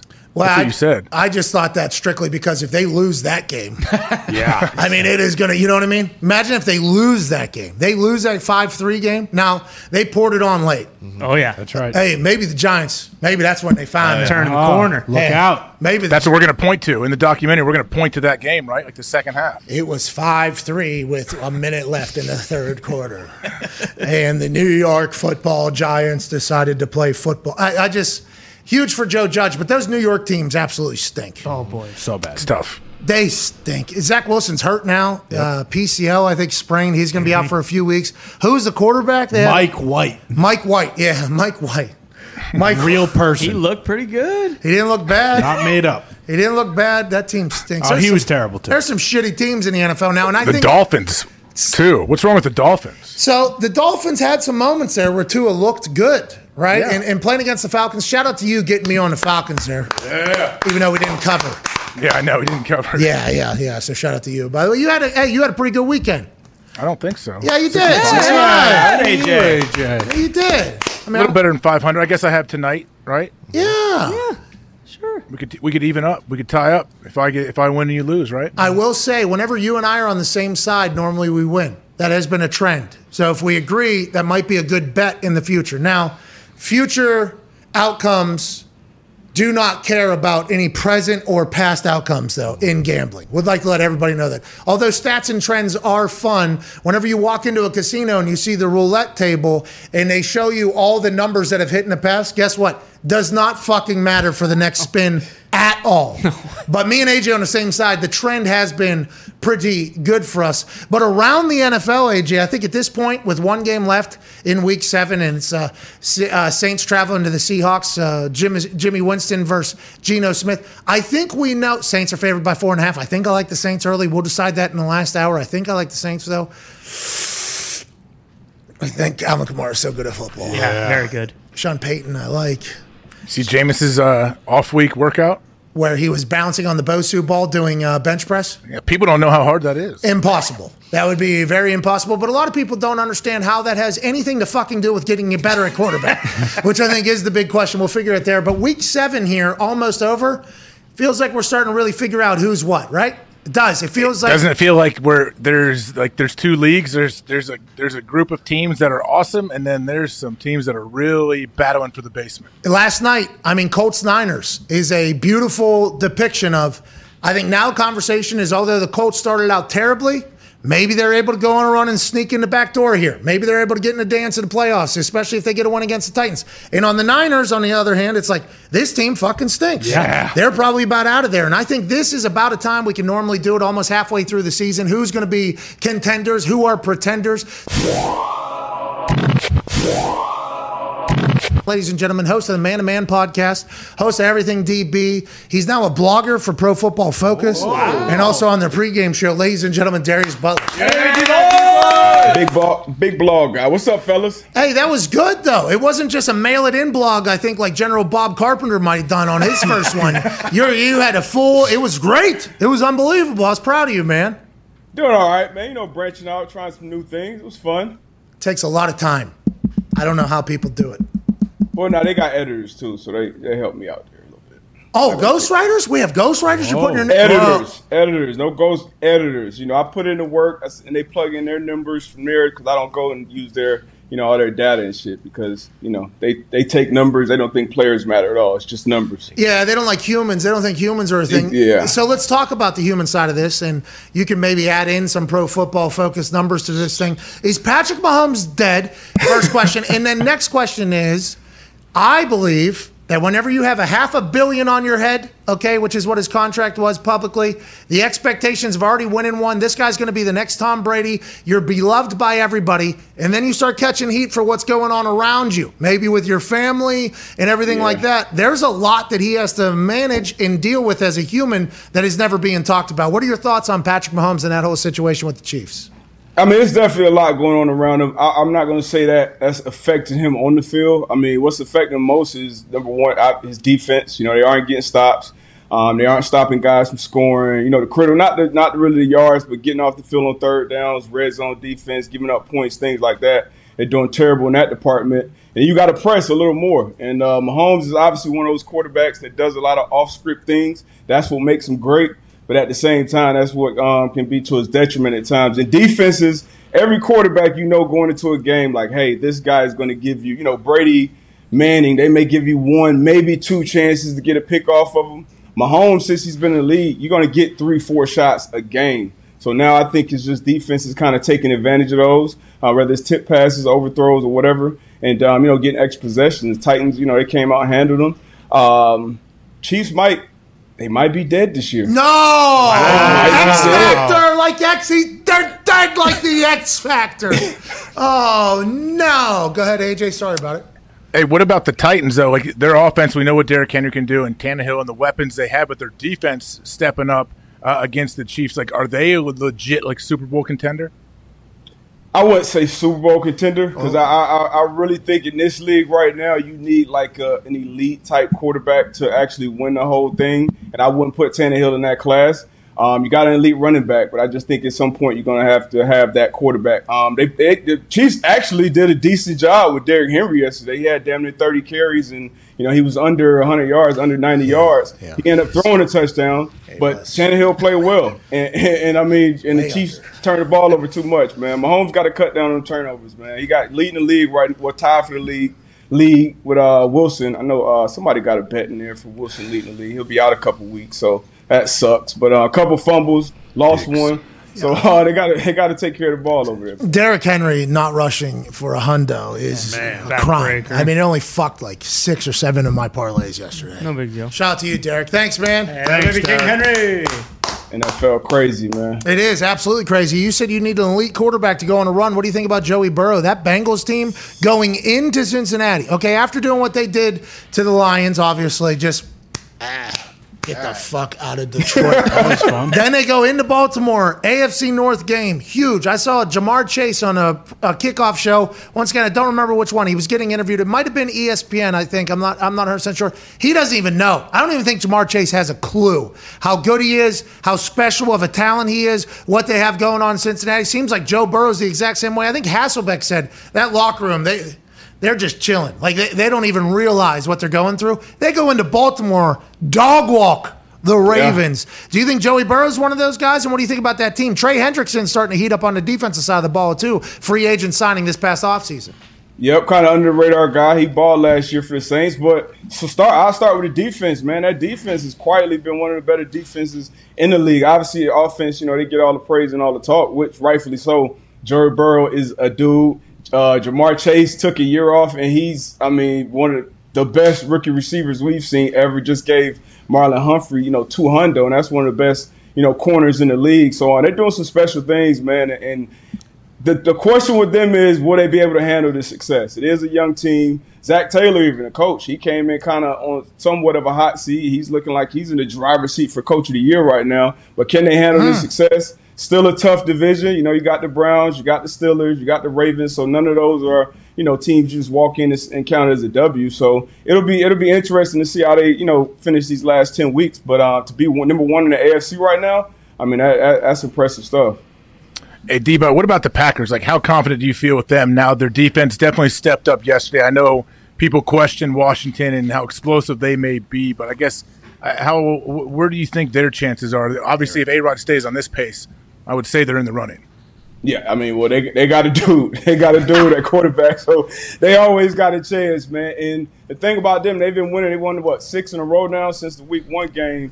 And, um, you know, their margin of victory was so small. Going into last week, I think they had like a plus eight-point differential, and like the next closest team with five or more wins had plus forty-seven. But, you know, they went and covered yesterday. They they screwed uh, Heineke. Well, the rules screwed them over. They should have probably covered. But – Uh, Panthers got uh, Packers got a chance, man. You got A-Rod playing at an extremely high level, and uh, they're not even fully healthy yet. So once they get some other guys back, they could even potentially been better, be better. They're signing guys. They've been a little active in free agency, which uh-huh. we don't Marcellus. see the Packers do. Went got Jalen Smith. Went got Whitney. So um, you know, the Packers that for sure got a chance. That N F C N F C is loaded at the top right now. The Bucs, Cowboys, Cardinals. Um, you know, they got teams all over that uh, that conference that that got a legit shot, and they all got dudes at quarterback. Okay, so let's talk about one of those N F C teams that do have dudes at quarterback, the Rams. How about Matthew Stafford? Now, they couldn't cover yesterday, which is disgusting. Oh, wait, wait, wait, wait. That just reminded me. Speaking of N F C quarterbacks, I came on this show, I was bullied into apologizing to Sam Darnold. I had to go back, tell you guys he stinks again. But I was watching the game last night, which stunk. The weather stunk as well. But uh, Pittman, eleven. That's a guy that I think you need to apologize. No, to. Oh, wow. Yep. Yeah, yeah, absolutely. Yeah. No, I, I mean, I did kind of in the first hour. I would like to say I did. Yep. I did acknowledge that Michael Pittman appears to be a guy. I mean, he's mossing people this year, and this is without T Y. Hilton, by the way, yeah. distracting defenses. Now, I don't know what the national narrative is on T Y. I don't think a lot of people know about T Y. They should know about T Y, but defenses know about T Y. Hilton, and with what Pittman's yeah, right. been able to do without T Y on the field. Field, and as T Y gets back into it, hopefully his quads heal, which I did not see happen. I did not see him missing that game. No. My sources did not see him.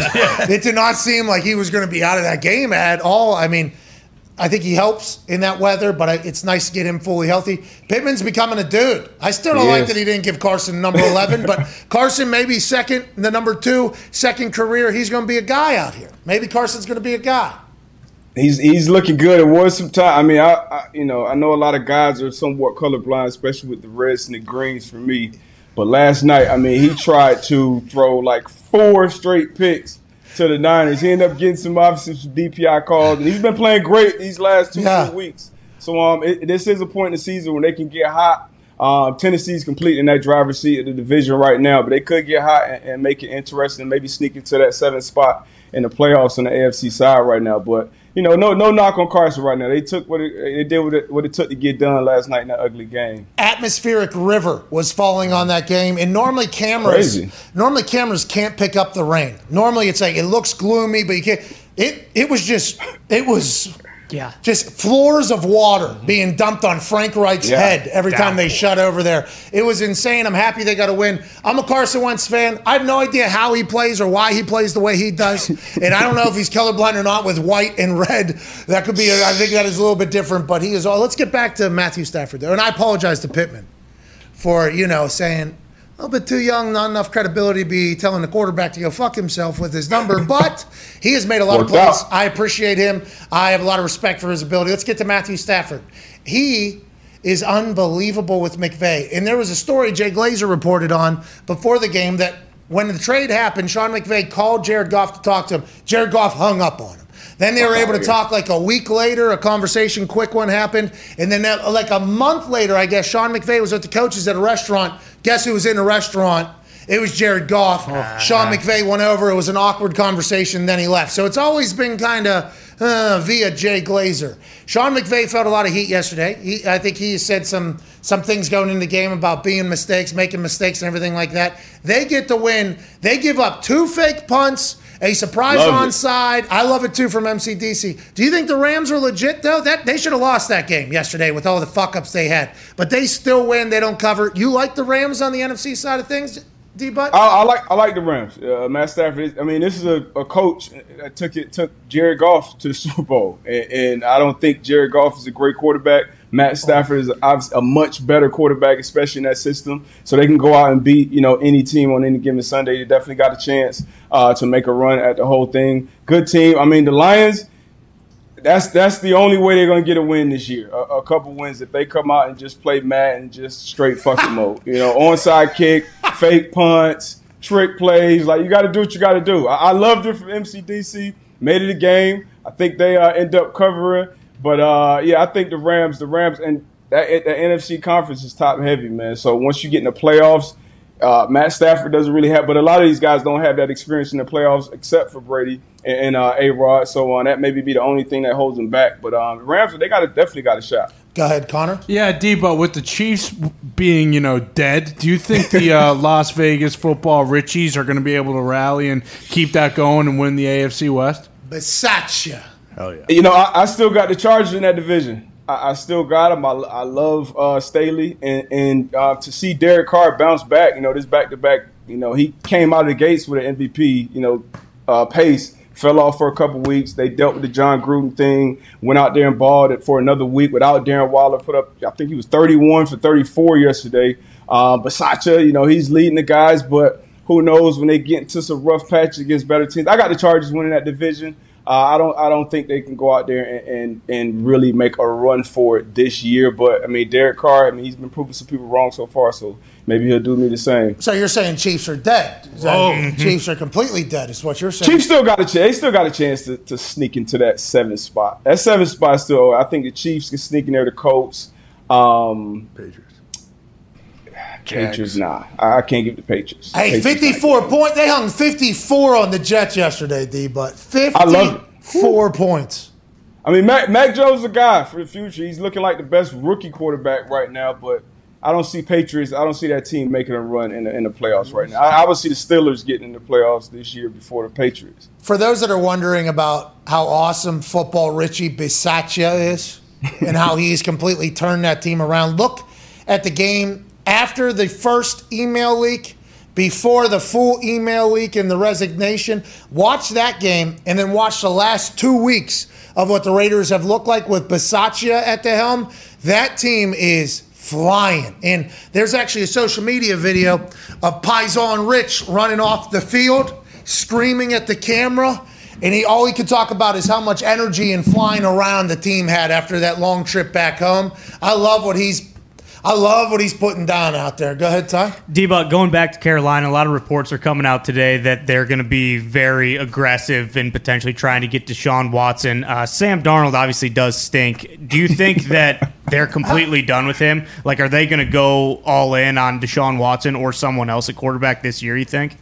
I mean, that, that's a, their owner. It starts with the owner. He's been, I think, kind of outspoken about wanting a, a stud at that, that quarterback position. And, um, you know, you're, you're coming in the league with all that money. You want to be able to, you know, at some point you got to get out there and get you a guy. So that, I don't think they can go back to Sam Darnold. You know, you put old P J Walker in there, uh, my former teammate down in Indy. Um, but even before getting Deshaun, you're going to have to give up a lot to get him. And who knows what's going on off the field, you know, with his cases, and if he's going to be able to, you know, settle those, you got to do your due diligence there. But um, outside of that, I mean, you may pick up that phone and call, give Cam a call, man. Hey, Cam, I heard you're vaccinated now. Sorry, man. Sorry, we're going to come back and hold you down for the rest of the year. But uh, that's their best option right now. Long term, obviously, Deshaun Watson, he can come in and make – he's one of those handful of quarterbacks that can go into any franchise and make him a uh, a contender. Yeah, and who knows what happens off the field. Very serious allegations. That's going to have to be taken care of before everything else. Peter King had an article this morning on Football Morning in America. Mm-hmm. Football Morning in America. He's a blogger like you, Darius. Wow. Hey, Peter King's legit. He knows what he's talking about. He probably, I, got, he probably got a good editor, too. Nah, well – He wanted. He asked me to write one like as a sub one time, and he wanted the seven thousand word thing uh, four months early. Yep. So he could run it by. I, I don't know. I think he is the editor. I think he yep. is potentially the editor. He has high sources though. Very. He's been around a long time. His sources are very high up. I actually think the owners, and we'll talk about this maybe in the next hour, use Peter King as a town crier for all the other owners, actually, because in his article this morning, he said, uh, good money. Uh, yeah, he said, league meetings this week in New York, notable for this reason. It's the first time owners have met in mass in person since December two thousand nineteen. Not a lot of substance on the agenda. Okay, first meeting since two thousand nineteen. Not a lot of substance on the agenda. Uh, you can be sure there will be some discussion on the Washington football team and a congressional inquiry into the league's investigation into multiple sexual harassment cases with the franchises and the league sanction. Right here is where I think Peter King was sending a message to every single person that's going to be attending this meeting, because they can't text this, they can't email this. Peter King goes, smart money is on the Washington football team discussions in the open sessions being pretty vanilla because the league knows it's full of leaks right now. Hearing it will be Tanya Snyder, the team's co-C E O, representing the team with husband Dan, still on double secret probation and not fully involved in team functions. So I think Peter King is used potentially, and I think he has very high sources. And a lot of his sources are saying that the Miami Dolphins are dead, Darius. And that is oh, that is your team, D-Butt. That is God. your team. B-Flow's not a player's coach. He's uh, they're, they're losing. He's he's slamming his His head's set. They're cutting vets that they're signing and paying thirty million dollars. Mm. What the hell is going on down there? And do you know Brian Flores? And what are your thoughts on him? I do know B-Flo. Uh, he he was uh, he was actually my the assistant D B coach my rookie my first two years in New England. So I I, I know him. Uh, I mean, it, like you said, they they they're, they're dead right now. They stink. Uh, I mean, I, I'm shocked coming into this year. Obviously, off a ten, ten win season, you thought Tua was going to take another step. He's not playing terrible, but if you watch that game yesterday, X Howard got a pick, set the, the Dolphins up to kind of in scoring position. The next play, Tua makes the worst probably throw of his career and puts Atlanta right back in, in scoring position. So those plays obviously got to be eliminated. Um, it, another team that obviously is in, in big talks with, with Deshaun, but do you mortgage the future for a guy you're not sure about? So they kind of almost handcuffing to keeping Tua. Uh, but B-Flow, man, I, I don't know what's going on. And I, I had some people reach out to me in that organization that like, hey, man, it stinks in here. Yeah. Like, I, I, I, it stinks in this building right now. And, you know, hearing that at this point in the season, because it's, it's ten weeks left to go in the season. So um, it's pretty early on to, to be hearing that. But it's, it's not looking good down there in the yayo. Another quote from that Peter King article was from uh, an executive around the N F L who said, somebody answer me this question. We have no idea if Deshaun Watson's either, either even going to be eligible for the start of next season. Why would you be sending three first-rounders plus two second-rounders for somebody you have no idea if you're around? That Peter King article every single Monday morning is littered with great shit because I just assume that he is incredibly dialed in and connected. And Peter King went on to say, it's crazy to think anybody would do that. It's crazy for Houston to not wait until the offseason. Also said the executive, who I assume is trying to play prognosticator on how the Deshaun Watson situation ends up, or maybe that person is in on the Deshaun Watson negotiation and is publicly trying to say through Peter King, hey, there's no way we can give you three ones and two twos for somebody we're not even sure about. There's always a game happening within a game. Yeah. And Darius Butler's always the man who comes on and breaks it all down for us. We appreciate you, D-Butt. Appreciate y'all, man. Thanks for having me on. Hey, where where can we read your blogs and stuff? Uh, you know, it's up every week, P F F dot com. I just throw my best three bets in there. And, uh, you know, no big deal. Short article, quick read, probably a minute and a half, two-minute reads. Not, not, okay. You know, not uh, okay, you're also on their pregame show, I believe, every Sunday, right? Yeah, I go in there for about uh, fifteen, twenty minutes, just kind of talk through uh, the games on that Sunday slate. And uh, I'm usually pretty right. You guys should tap in. It doesn't always show my, uh, you know, that betting against the spread shit, but uh, oh, talking about the game, uh, I'm with right. And also the Man to Man podcast so. With Antoine Bethea. That's absolutely incredible. We appreciate you, ladies and gentlemen. Darius Butler. So sorry to interrupt, but I want to let you know that if you're not gambling with FanDuel, you're wrong. Okay, FanDuel Sportsbook is available in uh, seven states, I believe, at this point. Uh, six, seven, eight. You get it. If you're not gambling with FanDuel Sportsbook, though, you're completely wrong. And if we're not in your state yet, we are coming to your state. We have better odds. We have a much easier-to-use app. The convenience is next level. The people at FanDuel actually refund people when they shouldn't refund people, giving back hundreds of millions and millions of dollars to their users. FanDuel Sportsbook is the best sportsbook going for a lot of reasons, most of them what I just said. Uh, we are very thankful for our partnership with FanDuel, obviously. There are so many different ways to win. There's more things to bet on. Their boosts seem to always hit, which is just fucking themselves over time and time again. Uh, we love the hell out of FanDuel Sportsbook, and you will too. If you haven't used it yet, use it now. Also, there's fantasy on there, daily fantasy, and free-to-play games where you can win money. Shout out to FanDuel. Shout out to you. Let's get back to the show. I don't know where. I have no idea. Might be in Vegas, might be abroad, because this weekend is U F C two sixty-seven in Yas Island, ooh, Abu Dhabi. Oh. Then next week, another banger, Usman Covington two. Ladies and gentlemen, the president of the U F C, Dana White. Yeah! What's up, dude? What's up, guys? How are you? Hey, good, man. Hey, I've seen this quote, I think, on your uh, wall. Aaron Rodgers is um, what are you? Aaron Rodgers is uh, book of the week, Art of War. There, Sun Tzu. Do you know anything about this? Have you read this? Have you shaped your life around this at all, Dana? I have not. No, you have not have read not. this. No, never read it. Where do you get your leadership style from? Books, documentaries? You do your own thing? That's a good question. I have no idea. All right, because this weekend you're at Yas Island, Abu Dhabi, and this was obviously a creation of the COVID, the world stoppage, and you were one of the most forefront loud voices saying the world wants to stop, but I can make this happen. Here we are now, post the entire thing. You were forced out of doing it, it seemed like, in the interviews, uh, but the idea remained. Now you're still doing business over there. Is this something that was birthed in the creation of necessity, and then now you'll continue to do business long term? And how many more of those types of situations do you have cooking? No, we've been partners with these guys for a long time. Um, uh, probably twelve or thirteen years ago, we did a deal with Abu Dhabi. And, uh, you know, I, I have a lot of respect for these guys. They've been very good to me personally, and, and to the sport. They love the sport.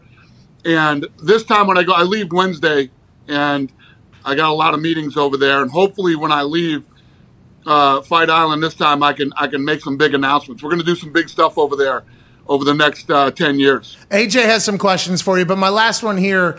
When you do business over there, you said thirteen years you guys have been doing business together. Is it different than dealing with anywhere else? Because in the fight game, there's fighters from all over the world. So you have to do business with people and cultures and things that are from all around the globe. Is it easy to get things done in your eyes? Do you have to treat anything differently when you're doing international business like this?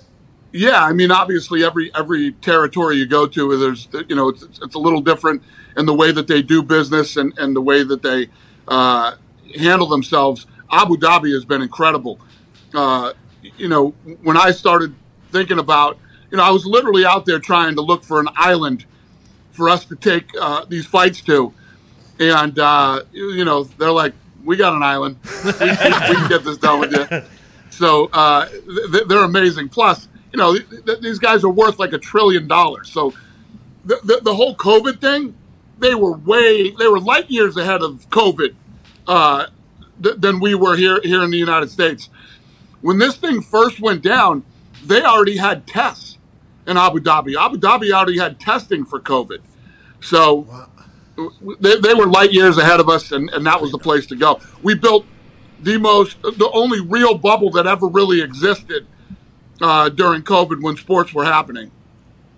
Dana, I know I've seen your room over there, Dana, that you, uh, I've watched some of your stuff where you take us through the room they give you over there on Yas Island. It's unbelievable, the, the setup you have. But from start to finish, when everything, you, you started talking to them about setting up this bubble and doing everything, how long did that take, and how in the world were you able to do that with all the, the infrastructure and the moving pieces? It moved so fast. It really did. Thank God. And because really, my, my company was only shut down for six weeks. My people were, were off for six weeks, and everybody was back working, and, and we were putting on events again. And um, the, the thing over there is what a lot of people don't realize is when you go to Abu Dhabi, the nicest hotels in the world, the nicest restaurants in the world. The, I mean, just everything there is over the top, unbelievable. Um What is the it? The rules, though, are you can't. Just, just everything over there is insane. What is it? They have very different viewpoints on like alcohol and tobacco, right, and, and drug use at all, like uh, marijuana or anything. And you guys, yeah, yeah, yeah. yeah. They, they, they don't they don't fuck around with drugs. Uh, yeah. But but you you know you, you can drink over there. There's alcohol. Um, you know they, they have clubs and, and, and bars and, and, and stuff like that. It, it's it's way more normal. See, we, we hopefully. We're all starting to realize that ninety-nine percent of what you see on the news is bullshit. Okay? Here we go. Absolute, total fucking bullshit. Every time you watch the news. I can't even watch this shit anymore. I don't pay attention to it. I don't read anything. I don't listen to any of this shit. Okay, so, so when you go over there, you're saying it's vastly different than what you thought it was going to be. And you that that's what you're saying, yeah? Th- there are people that are afraid to go there. They're afraid, you know, If if they break some sort of law or something, you know, you can go over there, you can drink, you can party, you can have a good time. There's unbelievable hotels, restaurants, and all this stuff. It's a great place to visit. Not just Abu Dhabi. Dubai is like a whole nother level, you know, of what you can do over there. But if you fuck around with drugs and stuff like that, eh, you might want to stay in the United States. Okay, and there, by the way, there are certain parts of the states that you should stay in as well, as opposed to other parts, so I guess we all have different degrees of that type of stuff, but it's such a big place for you. I mean, we got a big-time fight this weekend. Blachowicz and Teixeira. We got the light heavyweight gold on the line. Dana, what should we be looking forward to this weekend? Yeah, you know, this whole card's good. Obviously, the main event, you know, uh, Teixeira's finally, this guy, you know, was one of the most highly touted fighters for years coming out of Brazil. He had immigration problems, couldn't get in. When he got here, he went on a run, and and here he is now. He finally made it to, to the world title.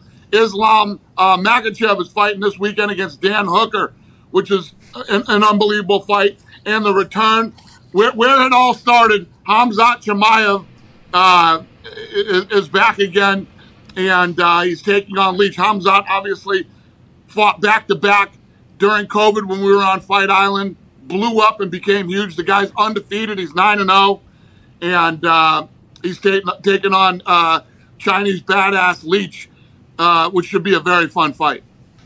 Dana, have you ever thought about what you may do whenever you're done in the position you are now? Like, I think you should explore trying to be a commissioner of maybe maybe the N F L, maybe N B A, maybe something else. Like, what is, what is that? Uh, would that give you any interest? I, I don't plan on not doing this for, for a very long time. So, uh, you know, I, I how come? I don't even... How come? Do you love it? Is it because I thought whenever the U F C sold or whatever, I thought it was potentially in the contract like Dana has to work for however long in the acquisition or whatever it was. Is it just you are you love it at so much? You love all the business, the stresses, everything about it. I love every every minute of it. And yes, when we sold, there was a thing that said that I had to stay, um, but nobody has to stay or do anything, you know. Plus, that that I, I think I've already gone through two contracts since we sold. It's hard to believe, but coming up this year, it'll be six years that we sold. Um, and, and yeah, no, uh, there's nothing, no legal documents that make me have to stay here. I love this shit. I mean, I'm so excited. I, I said this before. One of the greatest fights I've ever seen was Usman versus Covington. And those two are going to fight again in New York in a couple weeks. Can't wait for that fight. Um, you know, there, there, there's a lot of things that I'm still excited. Listen, I get to sit in this room every week and make the greatest fights on earth. Then I fly to some of the coolest places in the world, stay in the nicest hotels, eat in the best restaurants, and sit in the best seats for the greatest fights on earth. Why would I not want to do this? Yeah. Yeah, and then, by the way, your press conferences you handle like an actual human as opposed to a robot. Uh, fuck off. All right. That is, I mean, what a incredible run you have. I do worry, though, because I'm getting word uh, this weekend at Fight Island over there in Abu Dhabi, you might, you know, business-wise, you might need to strap it up, dude. Hezbollah's going to be there. Ooh. I heard Hezbollah is going to be at Fight Island. Listen, you need to get your fucking negotiating shoes on, Dana. Hezbollah does not fuck around. He is going to no. take every dollar from the U F C once he gets out of there. He and I, he and I have a meeting in Abu Dhabi. Yeah! Let's go! How much do you know he is the best? I, I know nothing about him other than the ten to fifteen second clips I see of him every single day from our friend Gumpy, who is his biggest yeah. fan for sure. What's going to happen? What are we going to do? Is he the new president of the U F C maybe? I don't know. We'll see. We'll see. He uh, he might be running U F C Russia. uh, Dana, have an, yes, there he is. Uh, Dana, have an incredible week. Safe travels over to Abu Dhabi. Can't wait to see what, hey, the Cheetos, I think it was Cheetos and uh, some some cream and cheese. I forget what you got. Cheeto. Uh, Corn. Corn, yeah. On the last yeah. fucking Friday. It looked terrible. You said it wasn't excellent. bad. It was it's excellent. excellent. You got to try it. What's coming up? Do we have anything coming up? And when does that T V show debut? So I got I have, I have I got one that um, I'm going to do the next one in Abu Dhabi. And then the one after that is uh, I'm doing with uh, Guy Fieri. Oh, hey, God. Guy Fieri told me one time he'd make me famous, Dana. Guy Fieri had his cell phone on me at a, a party and told me he'd make me famous. I mean, it didn't work immediately, but the son of a bitch did it. You know what I mean? So tell him I said hello. Good luck this weekend. Good luck on Usman Covington, too, and uh, thank you for your time. Thanks for having me, brother. Hey, I'm going to get you out to Abu Dhabi one of these days. Ooh. Ooh. Hey, listen, yeah. I, I think I like uh, some herbs that they potentially are very against over there, but we can get around it. We can figure it out. Ladies, I would love to, by the way. Done. We'll, we'll make it happen. Ladies and gentlemen, Dana White. Thank yeah, you. Dana! Can't thank you enough for allowing us to penetrate your ear holes. The fact that you allow us to be a part of your day-to-day, we are eternally grateful for it. Forever. Legit. Uh, if you enjoyed the show, please be a friend, tell a friend. If not, just, you know, just kind of ride off into the distance and act like nothing ever happened. Big thanks to Dana for joining us. Big thanks to Darius, A J, all the boys in their incredible effort. And uh, we can't wait to be back with you tomorrow for Aaron Rodgers Tuesday. It has been confirmed. Hashtag End of Pod Squad. Let me know where you're at. You can win some merch. Ty is giving away a bunch, and we'll only continue to do so, especially as the holiday season nears. We're back tomorrow with Aaron Rodgers Tuesday. Be a friend, tell a friend. Ty, please play some independent music and propel these beautiful people into a beautiful Monday night. Cheers.